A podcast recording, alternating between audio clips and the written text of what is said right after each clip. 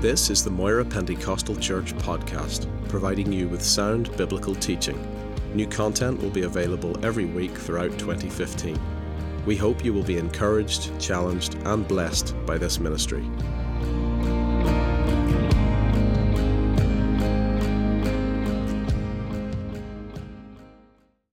Acts chapter 2 and just verse 1 only. When the day of Pentecost had fully come, they were all with one accord in one place. When the day of Pentecost had fully come, they were all with one accord in one place. Now, in our continuing theme of the Holy Spirit, I think this is part six, I want to draw your attention this morning to the, the word or the term Pentecost or Pentecostal. What does Pentecost mean?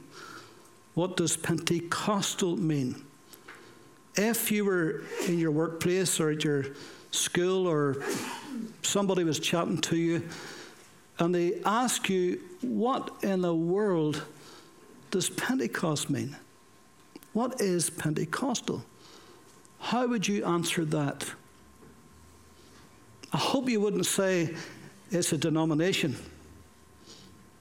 There are Pentecostal denominations, but Pentecost is not a denomination.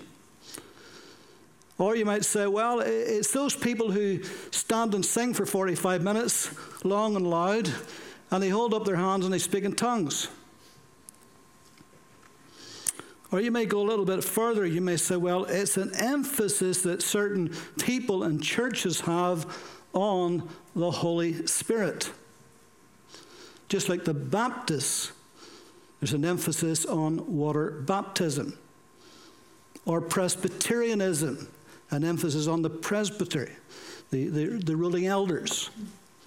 Or Methodism, an emphasis on methodology and how to study and read the Bible and so forth that John Wesley was a great advocate of.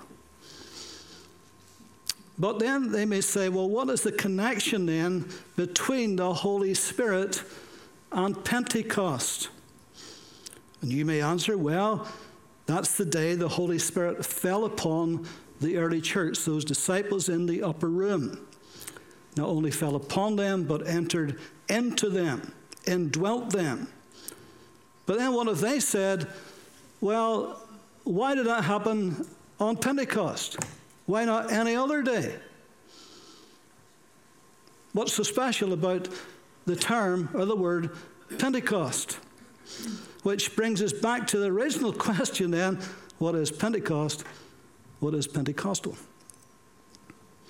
In the Old Testament, God instituted all kinds of laws, rules, and regulations so that the nation could govern themselves in righteousness, and govern themselves ethically and morally and civilly in a way that would honor God, in a way that would be respectful to Him, and would be a blessing to them as a nation. And in order to do that, He gave them a moral law, the Ten Commandments. But then He also gave them civil laws. And civil laws would help them to be able to live with one another and deal with one another and be in relationship with one another. Every society needs some kind of civil law for us to exist and to get on. Otherwise, it would be chaos and anarchy. But then he also gave them ceremonial laws. And the ceremonial laws were there to govern how they worshipped. Uh, you just could not worship God any way you wished.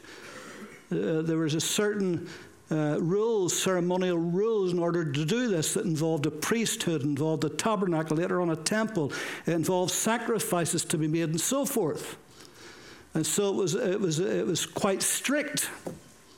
Uh, and without getting into all the details, of course, of the tabernacle, we know that the high priest was only one who could go into the most holy place. He could only do that once a year on pain of death.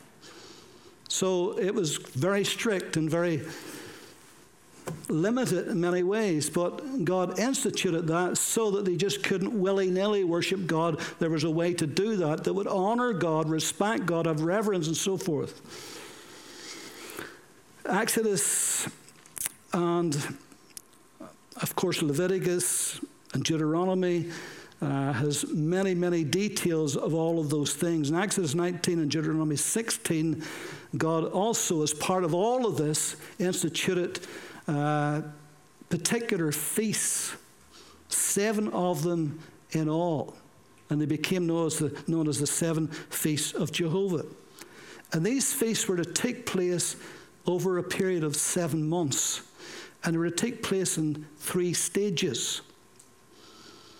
And the stages in first stage in April, from about mid-April, uh, there was three feasts. And then the last stage was in October, and again there was three feasts. And then in June there was one feast. So there was seven feasts in three different phases. And this was to coincide because they were agricultural people, this was to coincide with the particular harvest in Israel. Now, the early harvest, of course, was the grain harvest. The later harvest then was the grape and the olive harvest, the oil and the wine harvest. And so all of these were to take place at certain times in certain ways, and all of them were to take place in Jerusalem, and all meals uh, were uh, invited and commanded actually to come and to be partakers of these feasts, participators uh, in these feasts. And so, and the 14th and 15th of April was the feast of Passover, which included the feast of unleavened bread and the feast of first fruits. So that was the first set of the feast, 14th, 15th, 16th of April. Then there was a gap of seven weeks. And on the 6th of June was the feast of Pentecost. And we'll come back to that in a moment. Then there was another gap of about three months, which brings us to April. That was during the hot summer months. And you come into October, then there was the great Feast of Tabernacles. Now, this included the Feast of Trumpets, the Day of Atonement, which is the most holy day, Yom Kippur, and the Feast of Tabernacles proper. So, have you followed me so far? Uh, three groups of feasts, three different times of the year over a period of seven months, all males were to go to Jerusalem to support this and to participate in these feasts. Now, back to the Feast of Pentecost, the one in the middle. Sometimes it was called the Feast of Weeks. And the reason is very obvious and simple is because there was a, a gap of seven weeks uh, between Passover and Pentecost. And seven weeks by seven days is 49 days, plus one Sabbath day is 50. And the Greek word for 50 is pente, P E N T E. And the Greek word for 50th is Pentecoste, which is where we get Pentecostal from, or Pentecost. Now, the 50th day after Passover, obviously the grain would have been planted and have been grown. The first fruits would have been offered up during the Feast of First Fruits. But now, 50 days after, on the 6th of June, when the full harvest had come in, this is the day of Pentecost. And on that day, the priest would take two loaves of bread and he would wave them before the Lord in a of offering. And this would be signifying that the whole harvest belongs to God. And this is a token of thanksgiving for the whole harvest that had come in. Well, what was the significance of these two loaves? Well, remember I told you before in, an entirely different context, we are talking about the second coming of Christ just a few weeks ago. Remember I told you about during first fruits, how the priest would go out when the grain had been planted and had been coming up, the priest would go out, he had put three hoops, one hoop in each field of three different fields. And then when the grain had come up through that and started to grow, he would go out on a certain day and he would cut those three sheaves in those three hoops, and he would bind them together and he would wave them before the Lord as a wave offering, signifying this was a token of the harvest that was to come. Now, here he's doing this again, only this time he's waving two loaves as a token of the harvest that had come in. And so this was signifying something. Now, instead of the grains being bound together, this time they were baked together. Not bound together, but baked together. And this had a prophetic significance, which we will show you just in a moment. Now, for the Jews, in the Old Testament, the Jews, the day of Pentecost uh, was important for two reasons for them.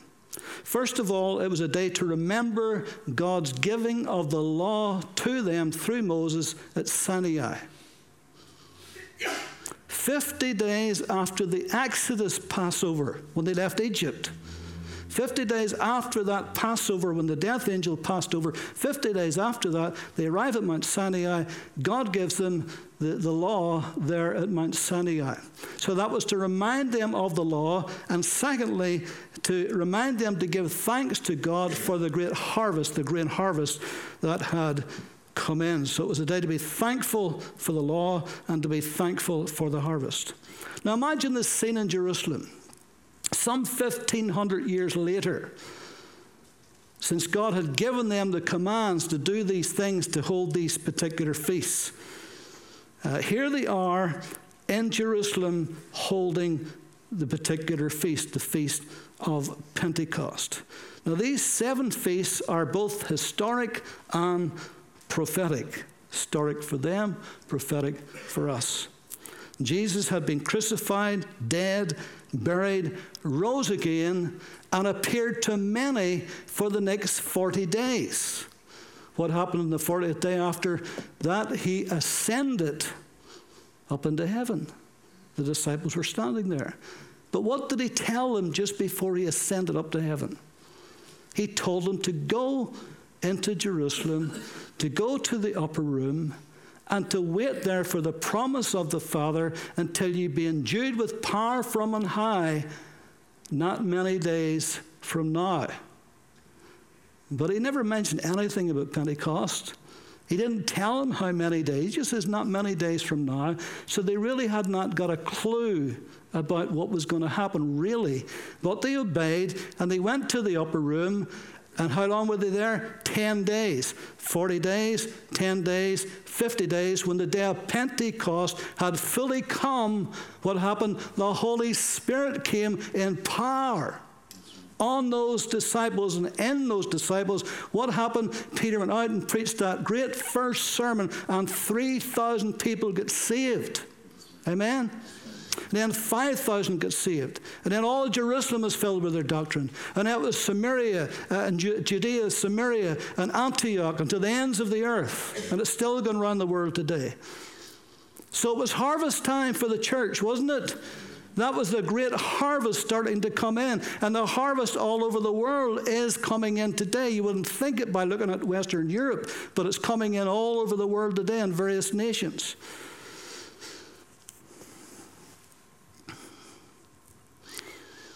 What about the two loaves then that the priest was waving on the day of Pentecost? And, and you know, it probably was that exact moment as he was waving these two loaves that the Holy Spirit fell in the upper room. Can't say that for 100% sure, but I get the feeling that's when it happened. Why do I think that? Well, if you go back 50 days to the Feast of Passover, and how the priest would be in the temple and how he would be slaying the lamb, the Passover lamb in the temple. And at that very moment, Jesus Christ, our Passover lamb, the real Passover lamb, was being slain on the cross, wasn't he? Amen? Yeah.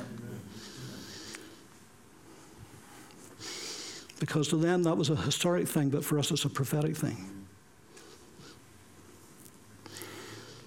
And so here he is waving the two loaves. The 120 that were in the upper room that day were bound together with a common cause. They all had a common experience. They all had met Christ, had trusted Christ, had believed in Christ, known that He's the resurrected, risen Lord. And there they end in obedience all with one accord, all with one in one place. They were bound together. But now the Holy Spirit comes, falls upon them and power, enters into them, and now they're not just bound together, but they're baked together. They are one in Christ supernaturally. Mystically, we can't understand it. But you and I now are one in Christ. As soon as you get saved and born again, you enter supernaturally into the family of God, into the body of Christ, and we become one in Christ. We're all different and all different nationalities and all different personalities, but we're one in Christ Jesus. We're baked together in Christ. It's a supernatural thing. Amen? Yeah. What was it that Jesus prayed for the most in John 17? That we might be one, even as He and the Father are one. And here it was happening. But you say, David, there's two loaves. You know, those early disciples, the early church, they were absolutely convinced that, that the gospel, this good news, was only for the Jew. They did not understand that it was for the Gentile also. And Peter was challenged as he lay upon the roof of Simon the tanner, wasn't he? And how that great sheet came down with all kinds of beasts and creepy crawlies and things that was unlawful for a Jew to eat. And the Lord says, Rise, Peter, slay and eat. Not so, Lord. I, have never had anything uncommon or unclean. Remember how the Lord rebuked him and says, What I have called clean, don't you call uncommon. He did it three times, and then suddenly three men appeared at his door looking for him, sent by Cornelius. And the Holy Spirit says, Go with them, doubting nothing. And how he went with them and got to the house of Cornelius. And Cornelius told him how an angel appeared and says, Send for Simon, he's at the house of, uh, send for Peter, he's at the house of Simon the tanner. And bring him here, and he'll speak to you. And how that Peter, when he heard that, he began to preach Christ unto them. And halfway through his sermon, what happened? The Holy Spirit fell. Peter says, like on us at the beginning. Later on, when he gave testimony to headquarters in Jerusalem, he says, the Holy Spirit fell on us like on us, like on us at the beginning, because we heard him speak with tongues and prophesy. There's the second loaf, the Gentiles. And now the Gentiles has come in. And now, actually, there's only one loaf. There's no longer two loaves. There's only one loaf. Paul said in Romans 3 29 and 30, or is he the God of the Jews also? Is he not the God of the Gentiles? Yes, of the Gentiles also. In Galatians 3 26 and 28, for you are all sons of God through faith in Christ Jesus. For as many of you who were baptized into Christ have put on Christ, there's neither Jew nor Greek, there's neither slave nor free, there's neither male nor female, for you are all one in Christ Jesus. So Pentecost was a wonderful, wonderful day. The day of the harvest for the church. And that harvest is still coming in all over the world. And not only that, what is thistling and getting on over there? So what? Rain or hailstones in the window. Oh, was it rain or hailstones in the window? I thought it was some paper blowing there seen people's eyes looking towards that and thought, what's disturbing them? Look this way. and, uh, and so that's what Pentecost symbolically stands for and prophetically stands for for us. And it's a wonderful, wonderful thing. Thank God for Pentecost. And thank God for the life changing effect that the Holy Spirit has in every single believer. Without the Spirit of Christ, we're none of His, the Bible says. Now, there are infillings of the Holy Spirit, there's more. But without the Holy Spirit, we're none of His. When you're saved and born again, you've got the Holy Spirit. Because without that, you wouldn't be saved, you'd be none of His. But there's more. So, Pentecost is a wonderful, wonderful thing. Now, Jesus told those disciples, did he not? In Acts 1 and 4, he's told them to go and to wait for the promise of the Father. And what happened when they went and waited? The Holy Spirit came, the promise of the Father. In John 14 and John 16, at least twice, Jesus promised that when he would go, the Holy Spirit would come.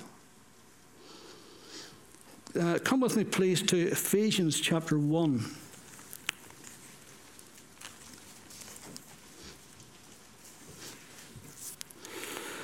Ephesians chapter 1 and verse 13 and 14. Paul said, In him you also trusted, after you heard the word of truth, the gospel of your salvation. In him also, having believed, you were sealed with the Holy Spirit of promise, who is the guarantee of our inheritance until the redemption of the purchased possession to the praise of his glory. Now, that is a powerful verse, actually. Wonderful promises given.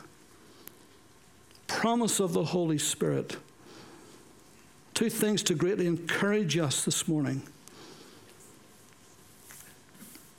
Firstly, the promise of the Holy Spirit, or the Spirit of promise, as is called here in Ephesians 1.13.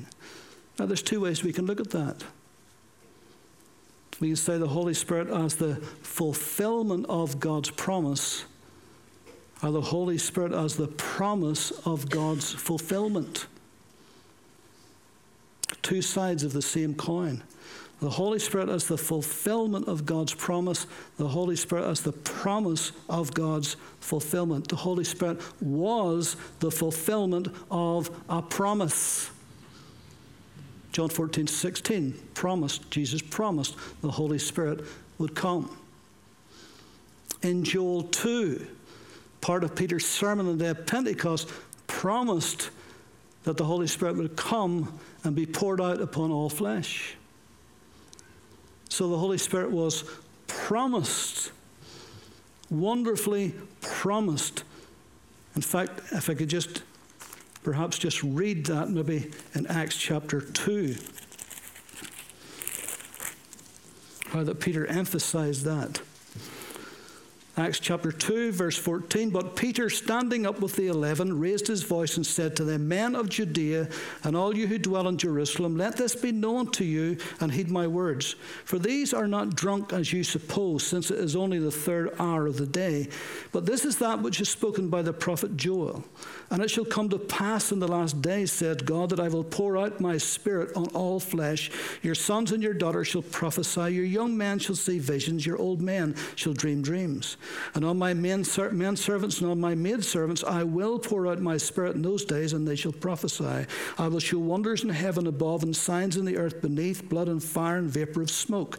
The sun shall be turned into darkness and the moon into blood before the coming of the great and awesome day of the Lord. And it shall come to pass, Whoever calls upon the name of the Lord shall be saved.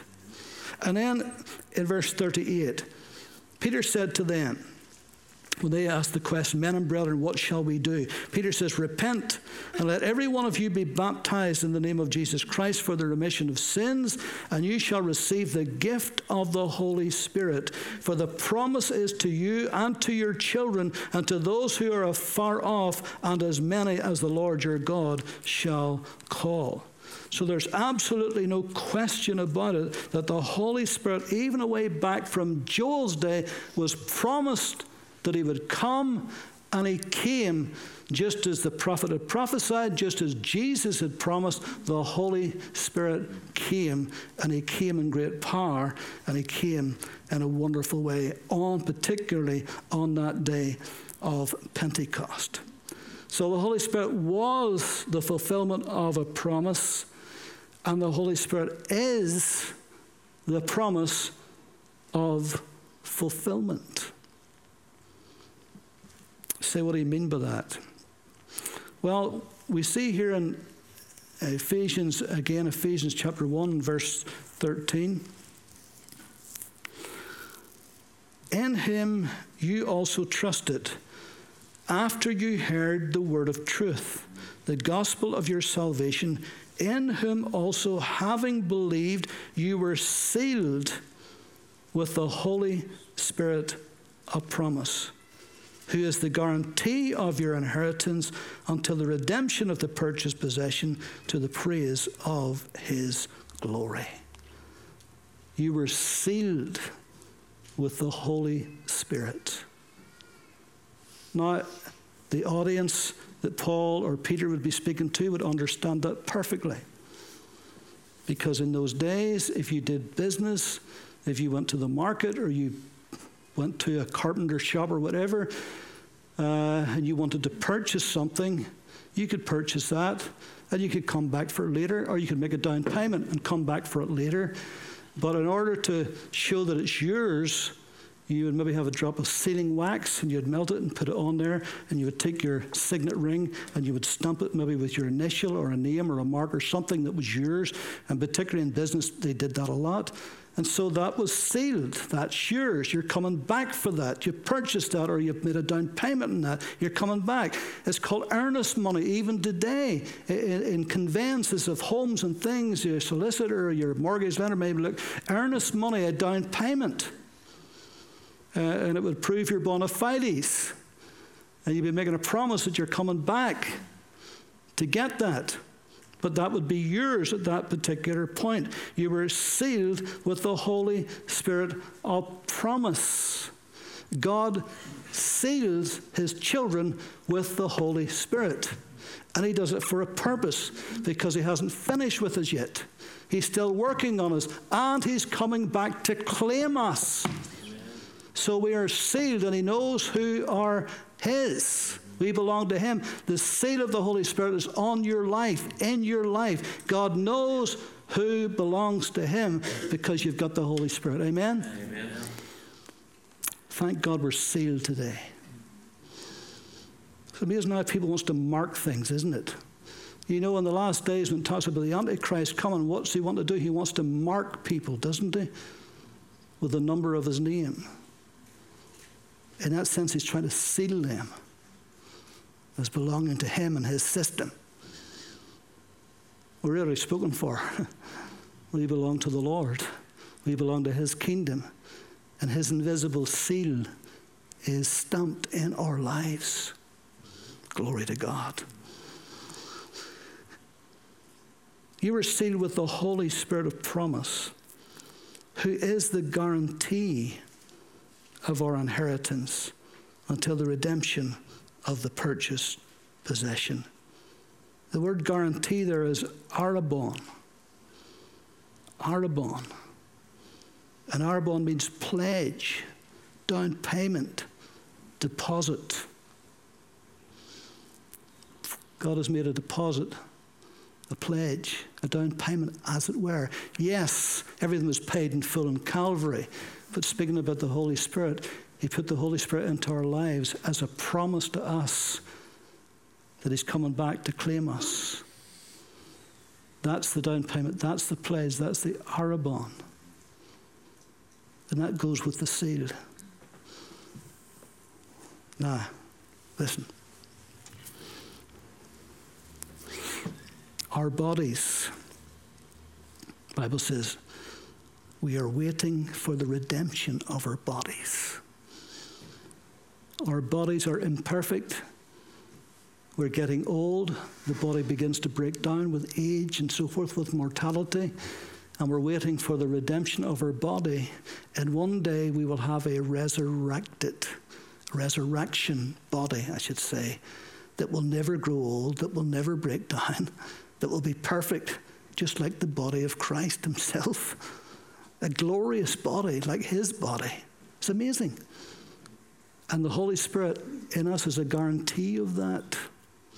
That's the down payment. That's the pledge that you're going to get a new body someday. Isn't that good news?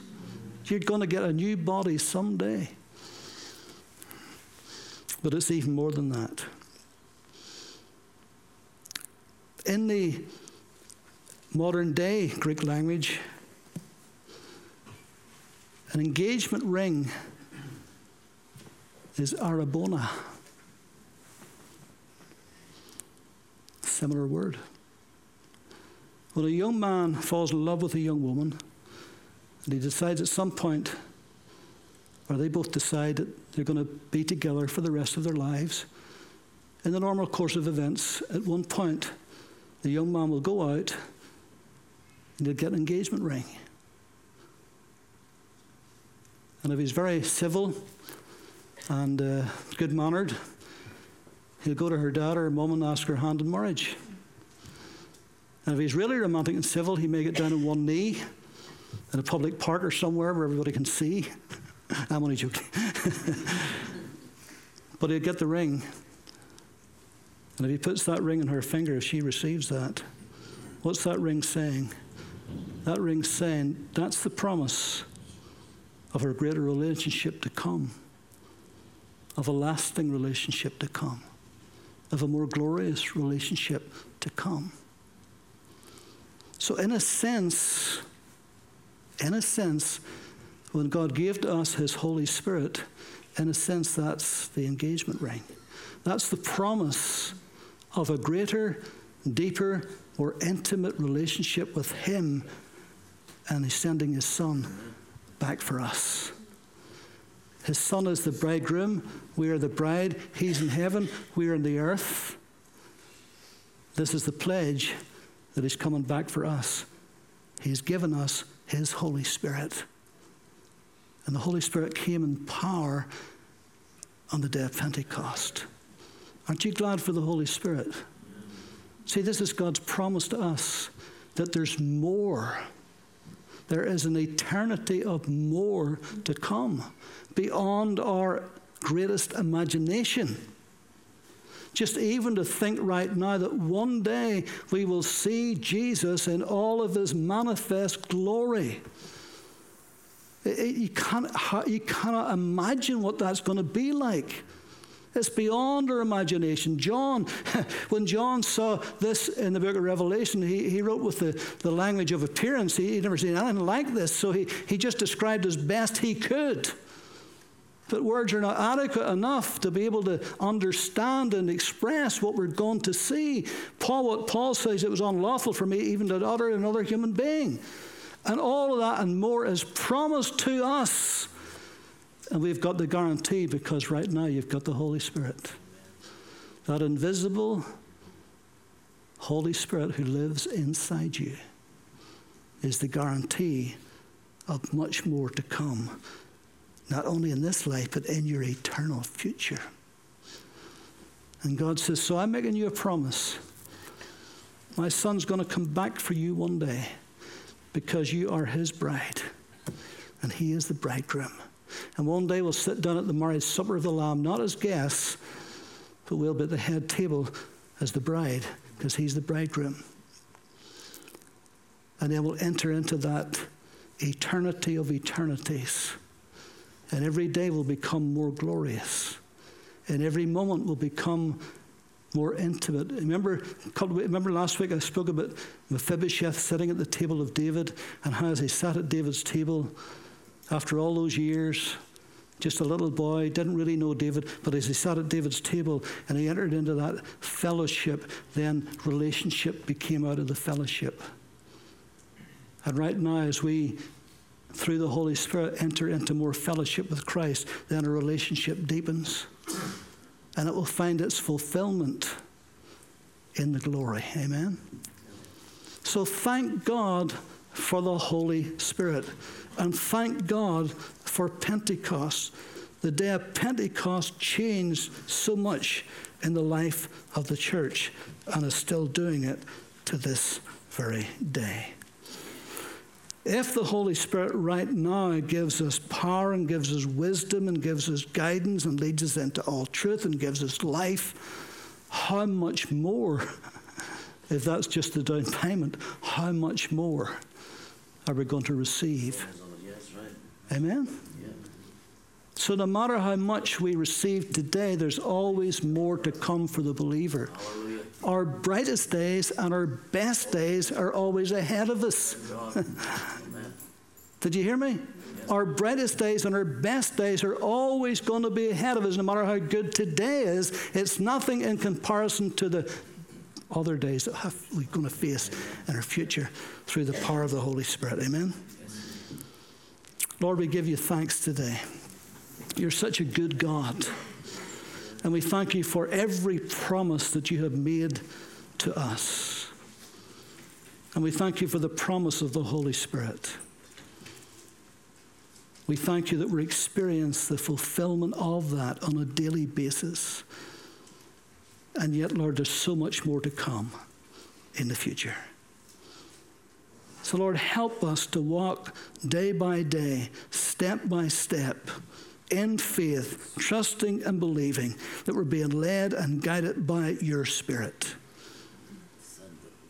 And so that one day, whenever you come or call, that we will be ready to enter into the glory, Hallelujah. enter into the eternity of eternities.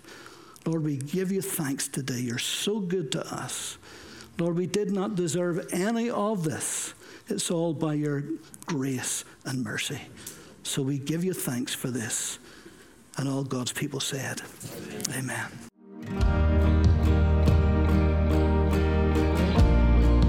Thank you for listening to this podcast.